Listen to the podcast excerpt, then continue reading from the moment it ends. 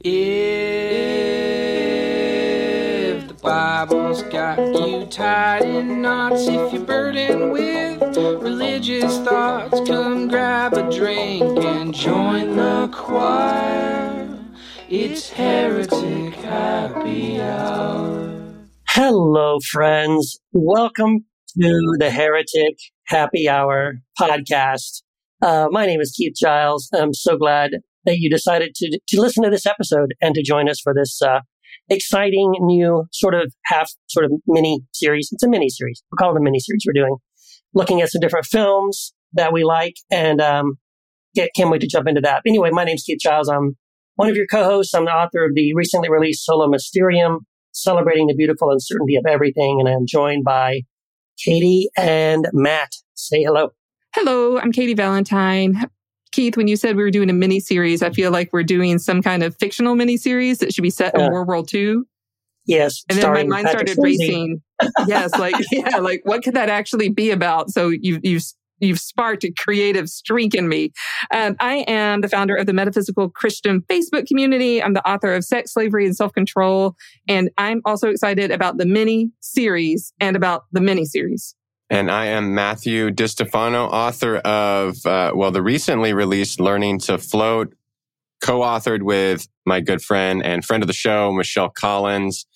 Uh, so huge shout out to her and huge shout out to everyone who has picked it up and read it and everyone on my launch team. Love y'all. And I am, I'm excited and I'm not. I mean, it's weird to have a change in the show again. And so we're obviously missing the F man. Um, Garrett Garrett Day. So Yes, it's, man. it's, it's always bittersweet. And it reminds me of that Michael Scott quote about bittersweet chocolate. Why not just sweet chocolate? Right. I- Why the after we talked about Derek's Derek's parable, I continued to go down the rabbit hole, and I've watched so many YouTube videos on quantum physics and Mhm. black holes and subatomic particles. And so I, I did IM the other day and uh, sent him the latest article on the CERN, um, the new collider that they that they have, Yeah. which is pretty Yeah. cool. And uh, Did so you we see chatted the a little new- bit about that. Did you see the new telescope picture? Yes, I saw that. Yes. Yes. Looking back, I, I told Wendy and I were talking about that last night. Like, because what's so crazy about that stuff is they are literally looking backwards in time. Right. Like that that picture that they published is it was before the Earth existed. There was no planet Earth when they took that picture. You know what I mean? I mean, Yeah. what they're looking at it's so far back in time. There was no Earth. Like that's freaking crazy. Yeah, yeah, I've always thought about like so you look up at the stars and you are you're looking back millions billions of years, right? Yeah. And the the stars that you see, the light from them, those stars likely don't exist. a lot of them That's don't right. exist any longer. They've be, yeah. or they've collapsed in on themselves. Yeah. And so it's really like kind of a mind fuck when you It look is. up, man. I've I've also learned something really frightening. There are rogue black holes Oh yeah. that just like go throughout the universe, hmm and there's Like a rogue wave. planets and stuff. Yeah, like you don't, Yeah. you don't. They could just be coming They could just pop up. at any moment in time. Yeah, look, we could all die at any moment. I mean, even our own sun could just, like in a few minutes, the, there could be a solar flare that pops out in our direction and extends beyond, you know, the orbit of the Earth and fry us all in an instant. Doesn't our electromagnetic protection protect us from solar flares? Theoretically, but I, I think actually no. I, I've I've read that it actually it potentially could, um, if not destroy all life, it could seriously ruin your day. As long as it's in an instant, I'm some there's some days where I'm just like, uh, that's fine. I think we've had our, we've I'm all had our fun. Me too. Me too. I've lived a good life. Um, The dinosaurs outlasted us, but that's okay. Yeah. Whatever comes next, I'm sure they'll do a better job. Probably cockroaches. Well, I, I can't I, I can't be sure, but That that so we're just super cheerful today. Oh yeah. You know, moving moving into our movie series here. So yeah, we decided to take a bit of a of um it's not a break because we're not stopping, but just taking a little detour, having some uh, changing changing things up a little bit in Derek's absence. We do have there are some big changes coming. We're not going to spill the beans on that just yet, but just trust us that um, Heretic Happy Hour, what is it, 3.0, will be uh, really, really awesome, really cool. We're going to be changing a lot of things about the show, but all for the better.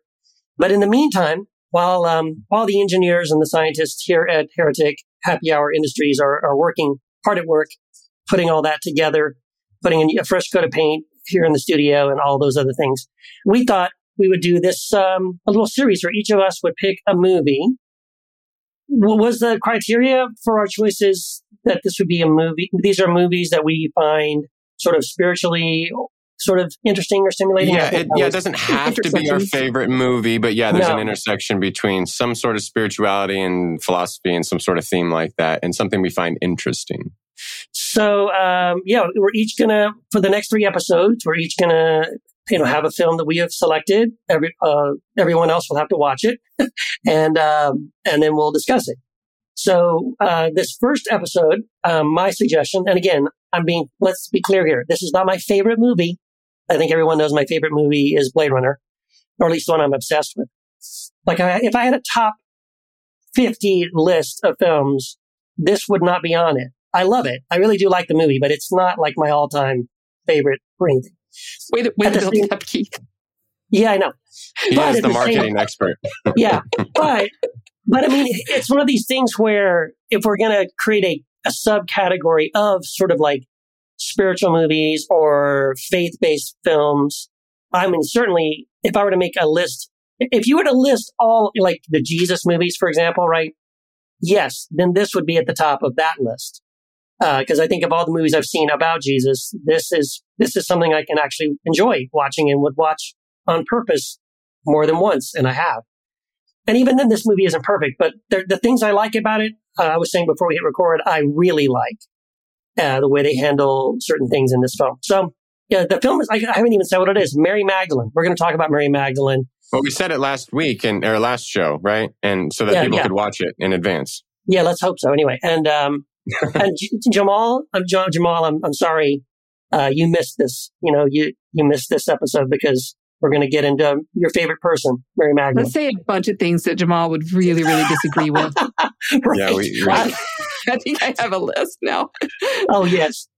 Uh, I'm, we'll I'm start by that. saying Mary Magdalene was a prostitute. Let's just exactly. agree on yes, that. As we all know, yes. it up in this movie. oh my gosh. Well, uh, let me let me ask you why you picked it.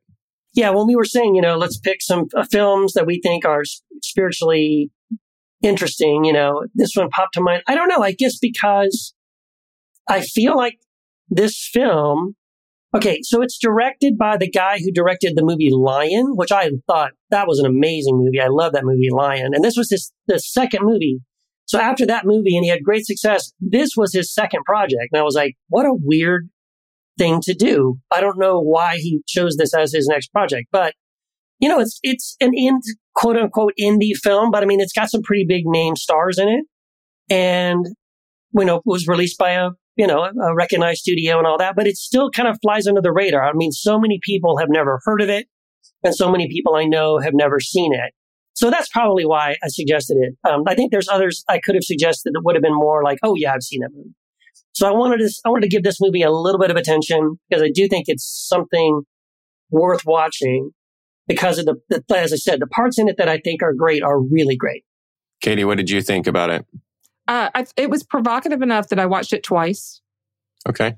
And so that was fun. Um, I think I think what I enjoyed about the movie was how understated it was. Oh, very. Yeah, there's there's no I mean they they show Jesus teaching, they show Mary Magdalene interacting with him, but there's no rising swelling music in the background to take yeah. you to weird fake emotional highs. There, there's they don't show like huge miracle scenes on a hillside with like panned out views.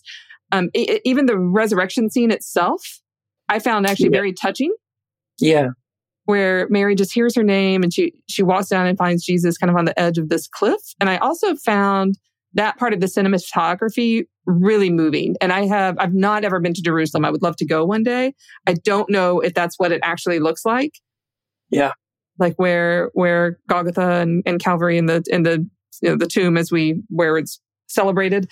if that's all if that's all accurate but i found all that really really compelling uh, in the movie and that i never felt like there was there will they won't they with mary magdalene and jesus which so often Mhm.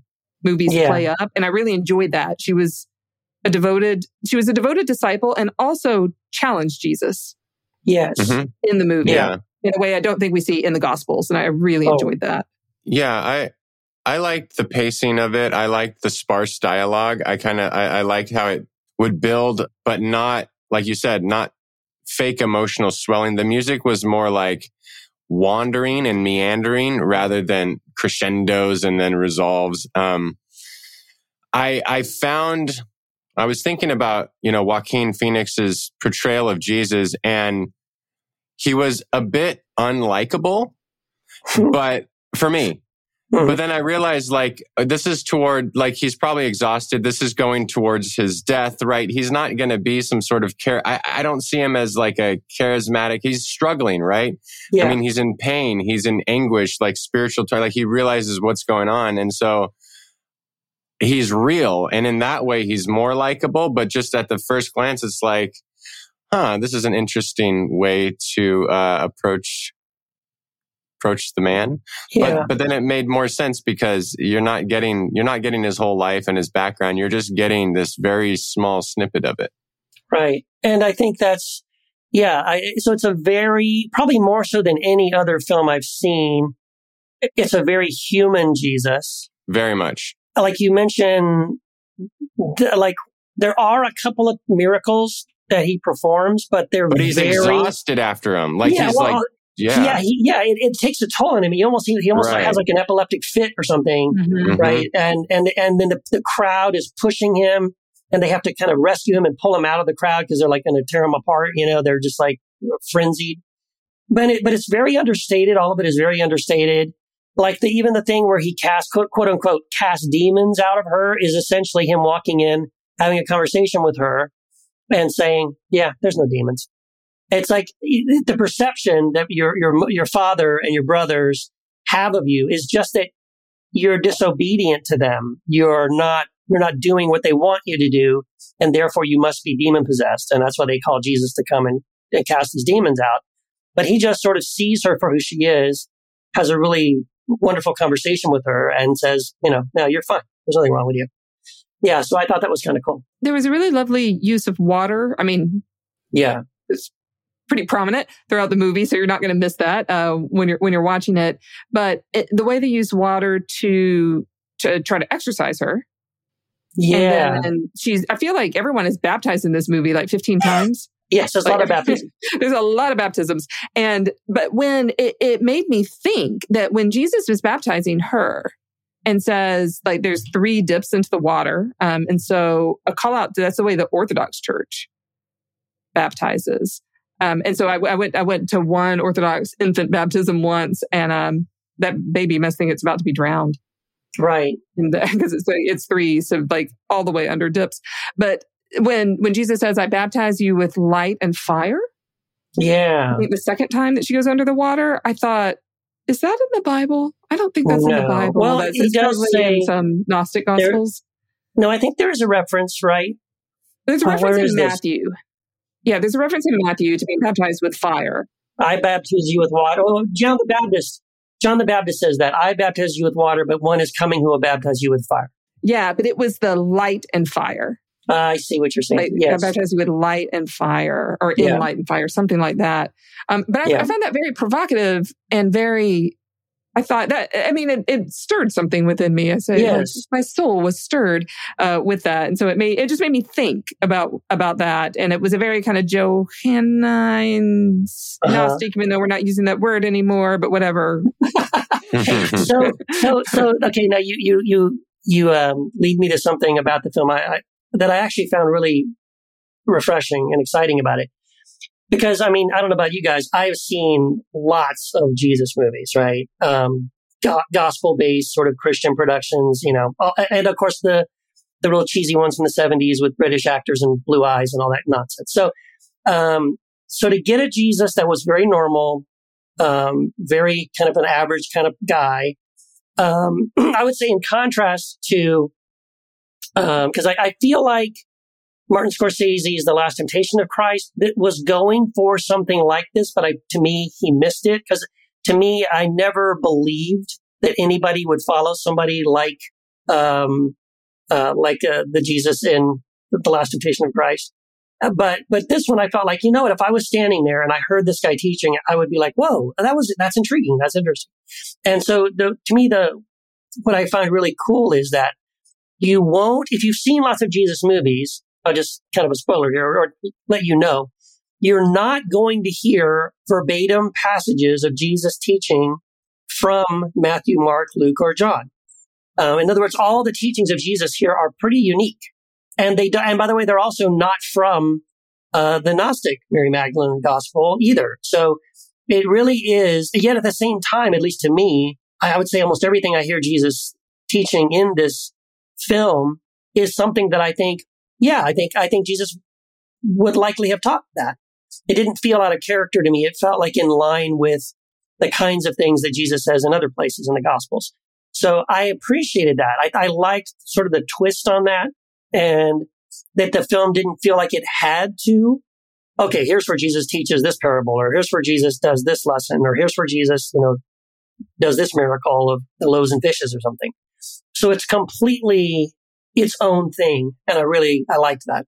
I, I felt like, I mean, with any sort of Christian art, I felt like this wasn't Christian art. It wasn't kitsch. It wasn't trying to proselytize it, or it was mm-hmm. just like trying to create a good historical fiction. Yes. Which I appreciate because, I mean, most of what I see is written about Jesus is probably some sort of historical fiction anyway. You know, I mean, heresy button, but you know, there's a lot of, you know, the, the own writers interpretation of things. It's probably not how things went. Yeah. I mean, the four gospels are fan fiction, right? Yeah, exactly. Exactly. and you heard it here. Yes. You heard it here first. this is, this is nothing new to the Heres, uh, heretic happy hour, but. Right. So yeah, um, the, uh, yeah, I feel like the story is a midrash. Yeah, sure. Yeah, it's, yeah. A, it's a midrash. It's an it's an interpretive story about Mary Magdalene, and in fact, the only places that I really heard direct quotes from the the four Gospels in the New Testament are from Mary Magdalene. Yeah, mm. Mary quotes the story of the mustard seed and the That's branches, right. the birds of the air landing on the branches. That's right, in a really really beautiful way. I thought. Do you want to go around and talk about like what we like what, what, what worked and what didn't work or what we liked, what we didn't like in the film. Cause I have, I have lists of both things. Yeah. Like, well, we've been talking about things, I guess, that we liked or that we found interesting. So what's, what else is on your list of, what's on your love list? Okay. So I will tell you, I got to tell you, no one said this yet, but to me, the most impactful thing I took away, well, there's two things, but the, well, the, the most of the two that I took away from this film was better than any other thing I have ever seen in my life. The way this movie handles Judas is awesome. Oh my gosh. I was like, this movie should be called Judas. It was just so beautiful. And, and uh, it's definitely like sympathy for Judas. You know, like I really, really like that. They, they remove him from the role as like the scapegoat and yeah. they make it more about like, no, he's got an apocalyptic vision yeah. that he's trying to force Jesus' hand into doing because he truly believed yeah. that something had to happen in order for the kingdom to be, well, something other than what happened had to happen. Right. The opposite of what happened had to happen. And, and rather than using Judas as the scapegoat, Judas was just trying to be the catalyst for that thing to happen. Right. And, and the way, I mean, I found that so believable and so compelling. I'm like, you know what? I'll, I honestly believe that most of his disciples probably did have that expectation that, oh, he's going to bring the kingdom. And what that means is, you know, all this apocalyptic stuff, because, you know, in, in the, in the film, Judas talks about how his, his sister died. And so for him, he has this incredible hope because in his mind, his expectation is that when Jesus brings the kingdom, there'll be the resurrection from the dead and he'll see his sister again. And so when there's that realization that, oh, that might not happen, then you can feel this deep disappointment. And, you know, he's just so disillusioned. And man, my heart broke for this guy. I, I, but I totally believe that many people probably had that exact same expectation and that, that exact same disappointment. And and did his sister? Is this the conversation where his sister died of starvation during I- as part of the occupation, Roman occupation? Something, I don't remember how she died. I just remember that he's talking about how she died. Yeah, I think so. So I, I thought one of the things I think this movie did really well was the the portrait of people who are desperate Yeah. the ranges that desperation the, the ranges of expression that desperation takes within different kinds of people um, so it can be despair it can be this uh, apocalyptic hope hope for a rising of the kingdom it can be kind of quietly fading into death Yeah. as well just kind of giving up giving up will to live or not having the resources to live and not not really knowing what to do about that and it can also be like mary magdalene who's this she's an independent spirit but not she's not combative Yeah. she's this mystic independent spirit where she's seeking on her own Yeah, I really like that. And then the other the, the other thing I liked, the might the, the major major thing that I just love about this movie is um after the crucifixion and the resurrection, you see that it's the, the male disciples hiding, you know, in the room. Jesus comes to tell them she's seen the risen Jesus. And then there's this dialogue, there's this exchange back and forth between between Peter and Mary Magdalene that I absolutely love because you you see in that dialogue these two different perspectives of what what do we do now and what you know what what is our response and reaction to Jesus being crucified. And again this expectation of the kingdom coming right? And so Peter's expectation is well you know the kingdom didn't come. I'm looking out the window here. I don't see the kingdom. Everything's still the same. So I guess we just need to wait. Jesus is going to come back and then we're just going to wait. When he comes back, then he'll finish the, the job. And I'm thinking, well, that's like most of the Christian church right now. Like they're, like, yep, Peter's right. We're still waiting 2000 years later, just waiting for Jesus to come back and bring this kingdom. And, and Mary's perspective is, no, you don't understand it. And that this wonderful line, the world will not change until we change. And I just thought, that's it. Oh my gosh. Like what a, what a radical perspective I, I love that. Uh, and I just love seeing like th- this was sort of the, I mean, we know, or at least, uh, can I say we know? We, we have a strong, very strong evidence that, that appears to suggest that Peter and Mary, there was this power struggle, there was this disagreement between them. There was, you know, conflict and friction between uh, Mary Magdalene and Peter. And this, that scene at least gives us perhaps one reason why these sort of com- conflicting, competing perspectives on what Jesus was all about and what what everybody should be doing next.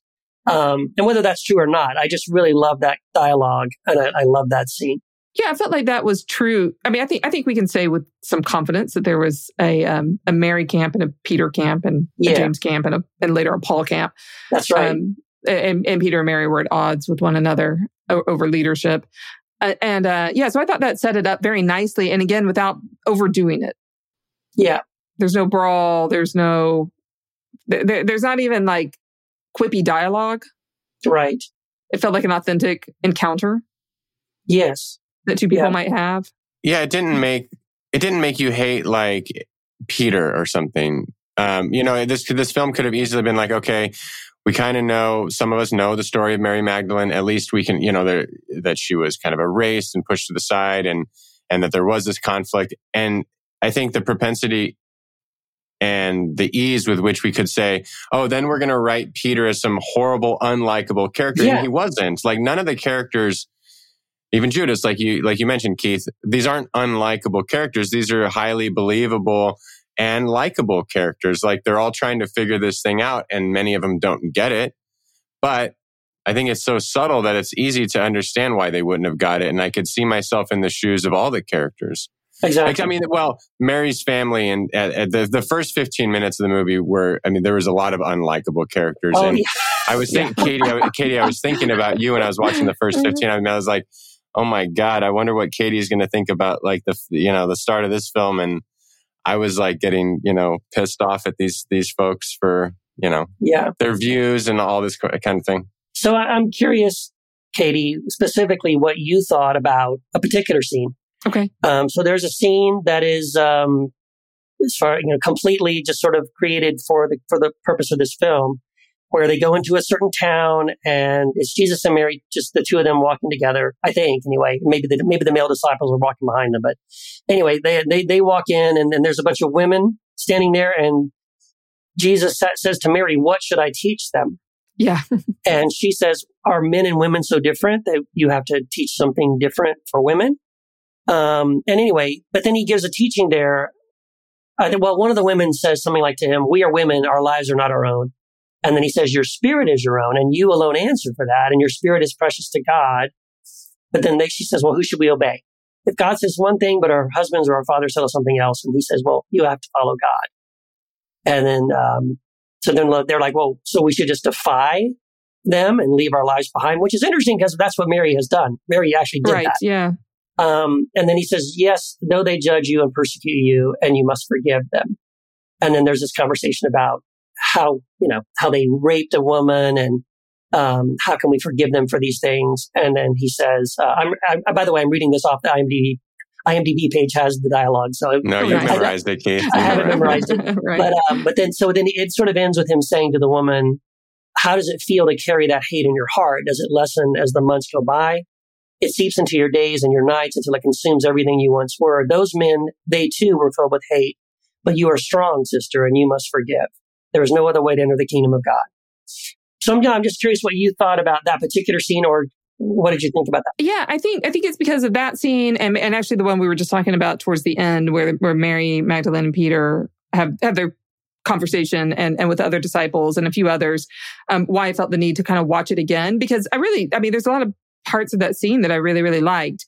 Mary kind of gathering the women that felt very true, very authentic to me, and something that could that could have happened. We, we there's a lot of subversive evidence, I guess, in the New Testament that. Uh, well, there's obvious evidence that groups of women were part of the Jesus kind of following Oh yeah, movement, exactly. Yes, right? Like not only Mary Magdalene, Mary and Joanna, and the mother of whoever and whoever and whoever. Like there's a there's a bunch of Marys running around, and Susanna and Joanna's uh, too. And so I, I found that part pretty believable. Um, I think my my critique overall in the movie is that there's a lot of rush to like forgiveness. And I feel like when people are pointing out the social injustices in the world, Yeah, they kind of have a point. like yeah, when when and at the end when the disciples are saying, you know, like take a look outside. Everything that was wrong yesterday is still wrong today. Right. I kind of like, yeah, they they do kind of have a point. Like they're they're all still occupied, they're all still undergoing these horrific things. Um, and so I think trying to kind of expect someone like like the movie kind of pushed that maybe a little hard for me. Like Mhm. expecting someone to say I'm being terribly oppressed and in a in, in a situation where I'm watching, you know, gosh, I'm watching my sisters get raped, and the jump to like, yeah, yeah, you need to just forgive them and not have this hate in your heart is a little quick Yeah, um, to me. But I, I appreciated the sort of Johannine kind of spirit filled nature, I guess, nature of the teaching, which is lifelong. yes, Right? exactly. Like lifelong, it does not help to walk around with that hate in your heart. Um, Right. I, I guess I was a little concerned, like the movie sometimes kind of sublimated the injustices. Like, no, that's all okay because you can forgive. And so this can quickly become abusive in the real world.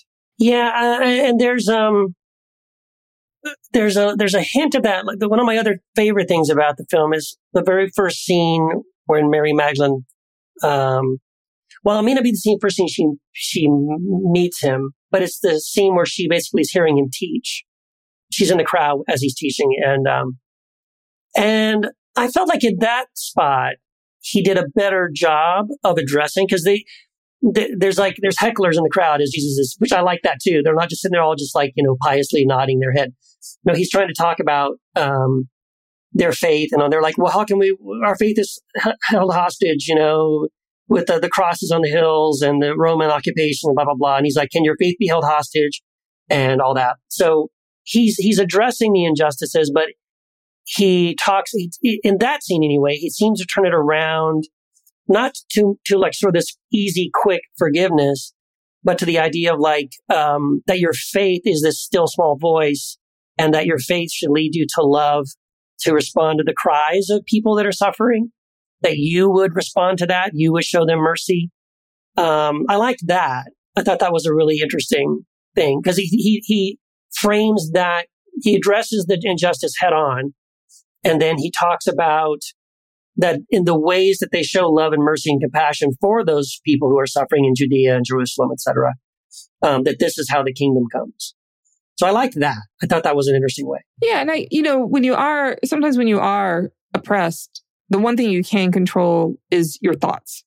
Yeah. Sometimes you don't have control over, over much else. So I, like, I think I was wrestling kind of with that in, in the movie. And I, but I was also thinking like, so, you know, so many women are in, in abusive relationships are told, no, just forgive him in your heart and then Yeah. right. Right. Mhm. Yeah. or, think- or you know people who are yeah. enslaved no no you can like you you can forgive your your slave owners like no that sucks Yeah. that's that's not justice Yeah, it- Yeah, it's a it's a tough balance because on uh, on one level it is true that you can forgive and and and you can somehow find some sort of liberation in that and not harbor resentment but at the same time you're right like that can easily easily easily become Yeah. a way to get into a pattern of continued abuse Right. and, and we've seen that all the time with you know like you just said katie with slavery with uh, abusive domestic partnership abuse abusive domestic partnerships and so it's it, it's definitely it's hard i thought the film did okay but you're right like I, I did cringe a little bit at that you know jesus was just quick to go right to that well you must forgive them and it's like yeah jesus but you know, and you want to fill in the rest there. Like, okay, Yeah. but you know, like that,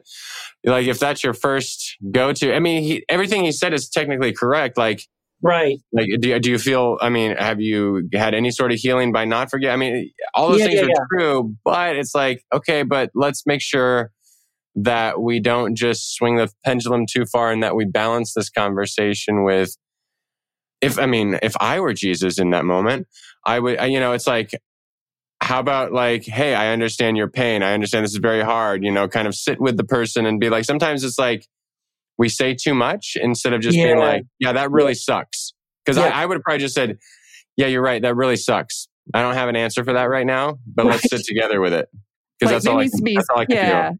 space for lament Yes. Yes, That's a fancy exactly. way to say it you know Yeah. Um, Yeah. another way Yeah. is like like space space to be like no bitches we're not doing it that way Yeah. Mhm. Yeah, not right now. Talk to me in Yeah. a year, but not right now. but it made me think. I mean, it was like I thought it was a it was such an interesting way to present it, and so I it like it's it's even a soft critique. I was just Yeah. I think when I watched it the second time, I was like, okay, I, I want a little space in here for another another way to look at it. But I liked the scene, Yes. Mhm.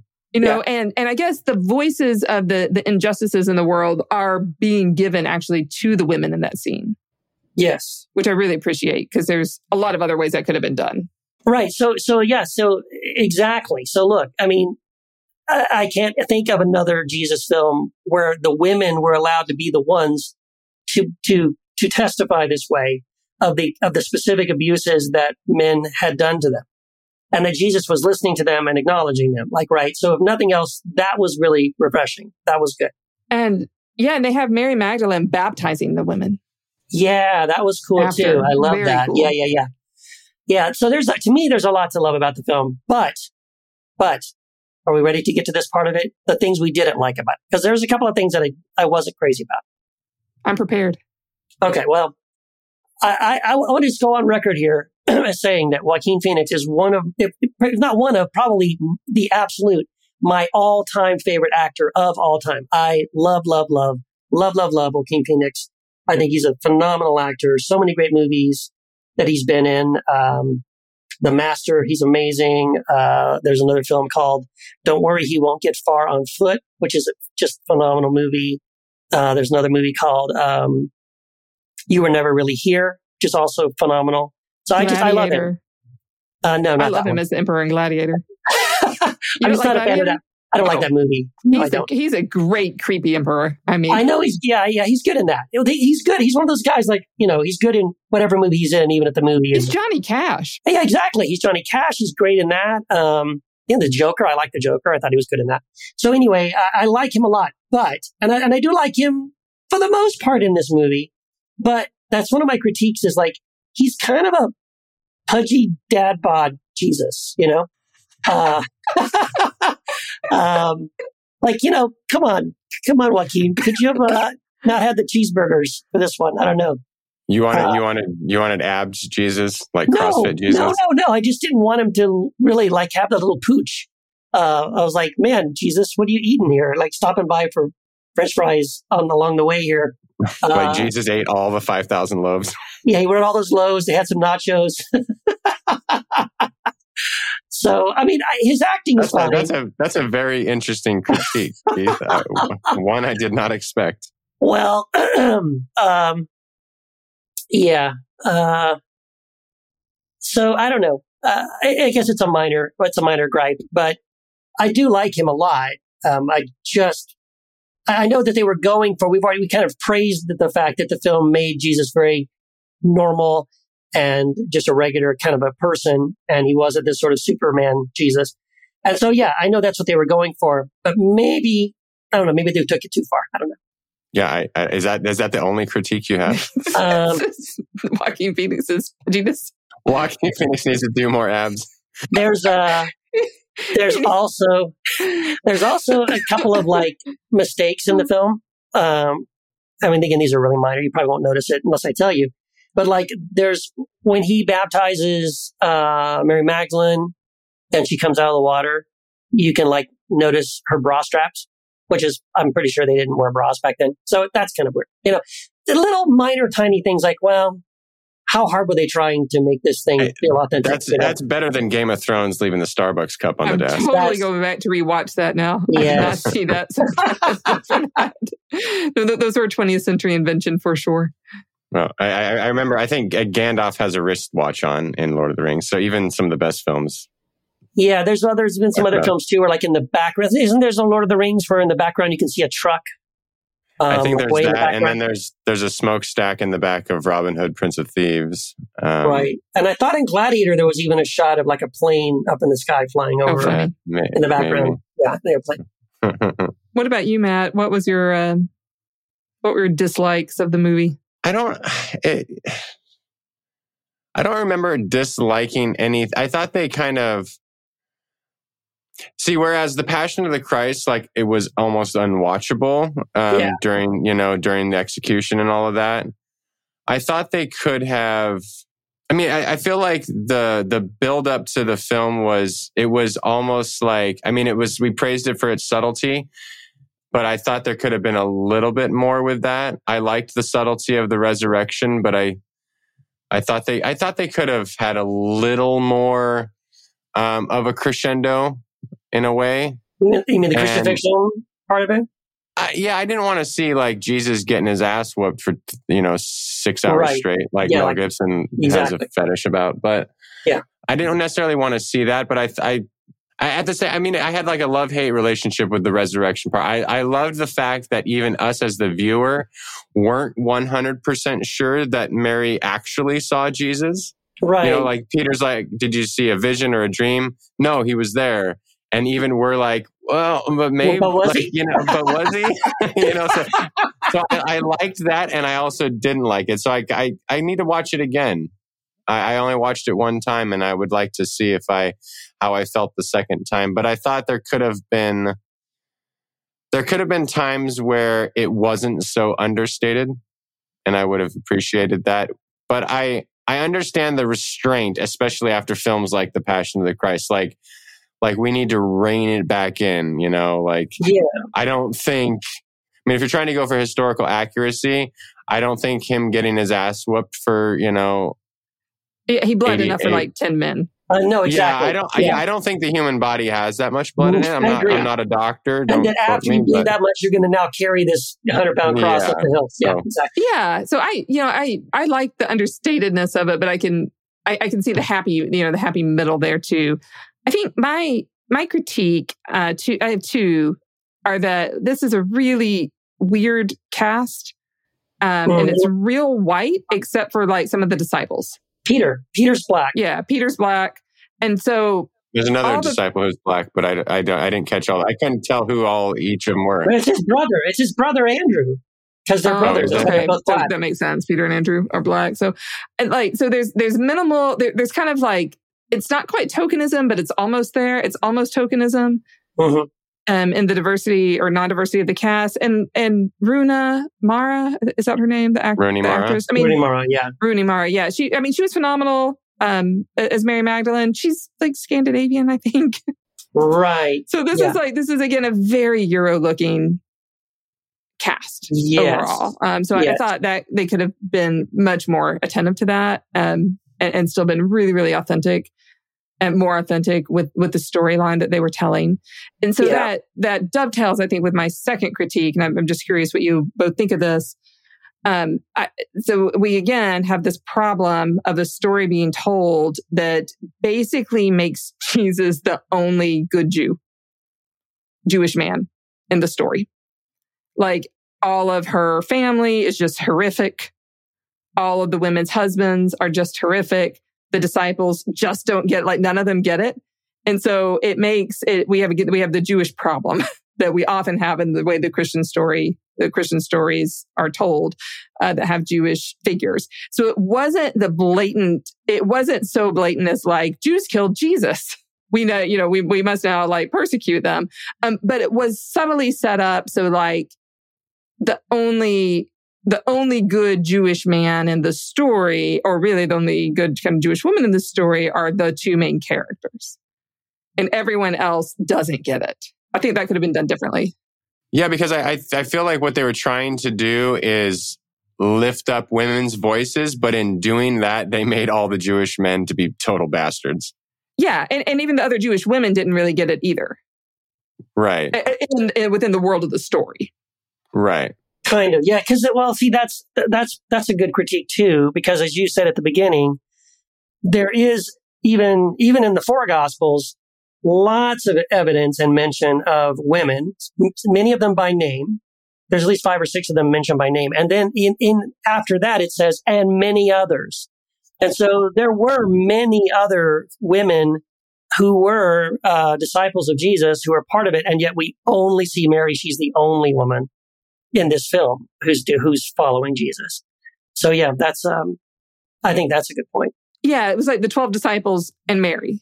Yeah, exactly. yeah, yeah.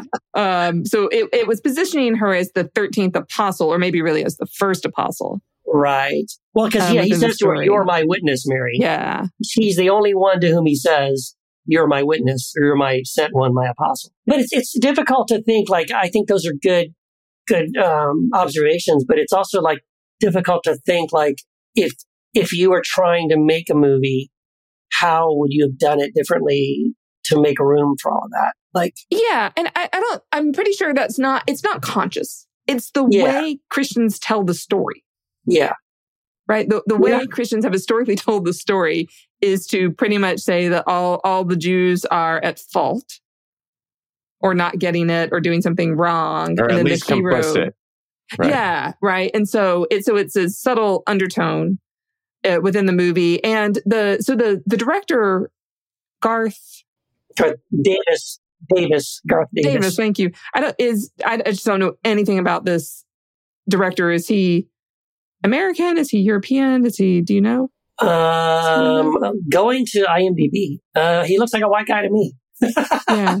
So, you know, it's, I think it's just, it's also part of the way the story has just been told historically. And so there's, I think it's just built into the fabric of how we've done it for so long. Right, and it it's takes hard to break out of awareness to undo that. Yeah, he's he's Australian, by the way. Okay. So I know nothing about the status of, uh, of Australian Christians and their relationship with Jews. So Right. I cannot speak to that. so I think, um, like especially though when it comes to this to the patriarchy, you know, we know that the first century Judaism was a very strong patriarchal uh, religion, and there was a very strong culture of uh, patriarchy. So, on that sense, like, how do you show that without showing that Jesus wasn't, and that it seems like, I mean, I know what you're saying, like, oh, in, in the film, oh, Jesus is the only good Jew, but in the sense that he wasn't behaving along those norms, he wasn't uh, in favor of. He was trying to elevate women, in other words, and so were there other Jewish figures who were also trying to elevate women and going against the grain of that patriarchal system? Yeah. So I think when we can see in the in a first century context, when we can see Jesus as part of a of a um, minority movement, Yeah. as as one voice, but not the only voice who was who, who was advocating, you know, advocating such things or doing such things, um, then uh, that's it- it's showing that like not every um was and it's not only it's not only Jews. That's just the way the movie is positioning it. But often when we talk about the ancient world, like this is something I grew up hearing. Women, uh, women were only good for one thing, and that was having babies. That's blatantly not true Right. it, there there is a truth to it but we see uh, women being cherished in many different ways um, and so I, I think of a letter that cicero wrote to a friend uh, on the death of his daughter and the man is sincerely mourning his daughter he's not mourning the death of someone who was going to give him grandbabies he's mourning the death of his daughter Right. Right. because he's sad that she died. when Jairus comes and and his daughter has died, he's sad because he loved his daughter. And so this this kind of thing that women were only good for one thing in the ancient world is, I think, a myth we tell to keep women down today. And it's not that there's no truth to that, but it's not the only truth. And so, you know, I I think, and when we're ta- when we're telling the Christian story, if we can see other voices who were also liberative, it's really helpful. And, and if we can see the full range of people being, you know, yeah, there's some jackasses, there's some patriarchal jackasses, and then there's people who are nice Right. Right. and making their way in the world. Yeah, it seemed like like the the the least amount of subtlety was in like the patriarchal jackasses in the first 15 minutes of the film. And, Right. and so, you know, so it was like that part was not very nuanced, even though the film as a whole was very nuanced. Yeah, but I see. I think it's also that um, I think by do by setting it up that way, like we're telling Mary's story. That Mary, it, it's it's Mary Magdalene's story. So in the beginning, we see that part of what she's doing is she's escaping that sort of fate that that her, or at least her immediate family, or you know, her parents wanted her to follow a certain path. She didn't want to. They saw this as rebellion, and you know, you're demon possessed.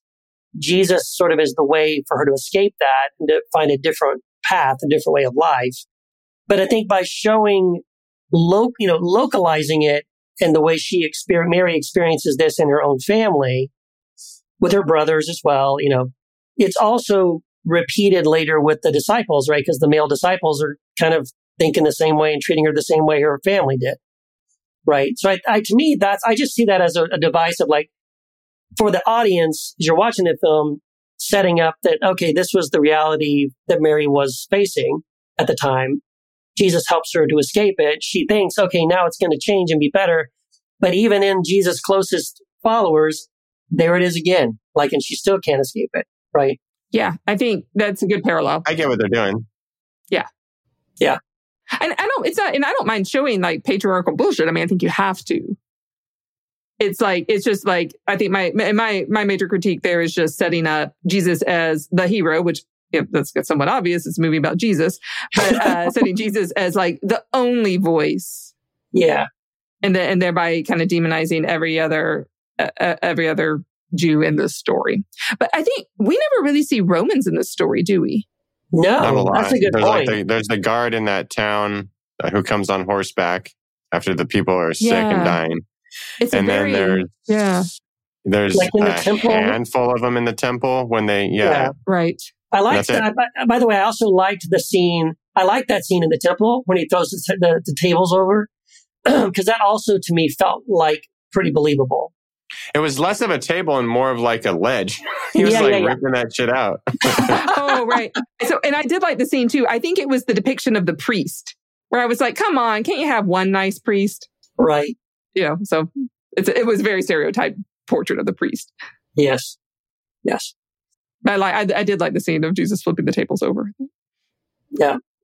Well, I will yeah. say Joaquin Phoenix as Jesus, I, I didn't, the whole time I was watching the movie, I wasn't thinking that's Joaquin Phoenix with a beard. oh, really? Like, is that what you thought? I, I couldn't, because again, I love him so much. It was difficult to, to not go, wow, that's Joaquin Phoenix playing Jesus. No, but I think what's interesting about him though is that if you know anything about his background, like his family, he he and his, his family, they grew up in a cult. Oh, I did not know that. Yeah. So when you know that his story personally is that he had to grow up in this oppressive Christian cult and then escaped it, that I, I was really fascinated by the fact that he'd even be willing to play Jesus. And maybe that's the reason why he wanted to do it, because he gets to portray Jesus in a, a bit more sympathetic way um, than he probably heard about Jesus, you know, in this cult he was in growing up. I didn't know that. Yeah. Interesting. As we wrap up here, if you had to give it a rating out of 10, if you were giving the score on IMDb or Rotten Tomatoes, what would it be? I give it a seven. Seven out of 10? Katie? Yeah, I'm like a seven, seven point five. Oh, point. Point. Uh, I, I was I was around a seven. that. I was around a seven as well. Okay, okay. you go. So there Three you- yeah. Yeah. We're gonna- It's like, it was it's a good it was really done really well done. I may watch it one other time, but I'm not gonna Yeah. I'm not gonna buy the DVD. Right. Okay. I, and and one, so it's a great movie choice, Keith. Thank you for choosing it. And um, what I did read a review on the Roger Ebert site, and a person there commented they were like, "I wish I'd had this movie in youth group yes. growing up Oh, as and that- opposed to all the other ones." Yeah, Yeah, in that instance, yeah, of of all the other there there was one I was trying to look up. It was uh, another film I liked was Last Days in the Desert Uh, Have you with, seen that with, one? Uh, Obi Wan Kenobi. With? Obi it's Obi Wan after yeah after um, Order sixty six happens he's out there yeah. Um, no, I thought that was really good. That was really really indie, and I didn't what see I remember, that one I'm aware. I know it exists, and I know it, was interesting, but I never watched it. it was strange, but I liked the way they did the devil and and all that kind of stuff. Wasn't the devil him, like another version of him or something? Yeah, it was really subtle, and it wasn't like "here's the devil."